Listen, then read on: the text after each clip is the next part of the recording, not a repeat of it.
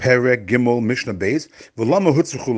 We mentioned in the last Mishnah that the Mamuna would tell the Kohanim to go to the high place, the Makom Gavoha, to see if it is light. So the question is, why did they have to go so high up? Why can't they just see if it's light outside by standing where they were? Why was it necessary to go up? Look up for that to go all the way up. So the Mishnah answers because one time a mistake occurred. Shapamachas. One time, Olam or Halvana the east was lit up from the light of the Levana, from the moon.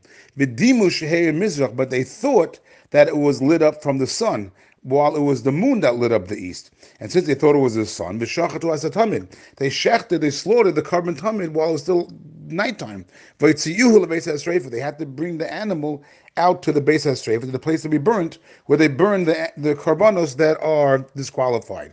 So to avoid this problem, they instituted every day they have to send the Kohanim higher up to make sure that it's truly daybreak. Now, the Rav points out that this could not have happened on Yom Kippur because Yom Kippur is early in the month and it was the 10th of Tishrei, and the moon doesn't rise in the east at daybreak only at the end of the month. So this could not have happened on Yom Kippur. It must have happened on a different time, a different, different time. But nonetheless, the Rav said that since such a mistake did occur, the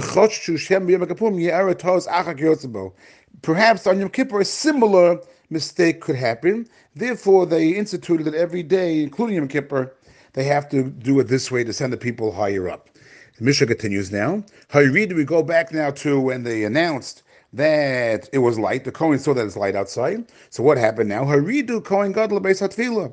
They bring the Kohen Gadol down to the Beis Hatvila to the room that has the mikveh, the immersion room, so you can immerse in the mikveh in order to be able to slaughter the korban, the shech, the korban tamid.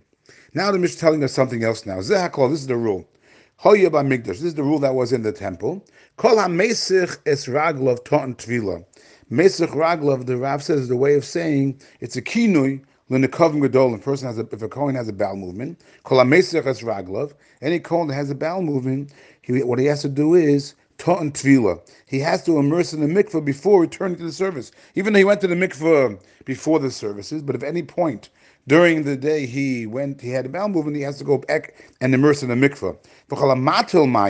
But if he went ahead and he urinated, then Ta'an Kiddush then he has to wash his hands and his feet.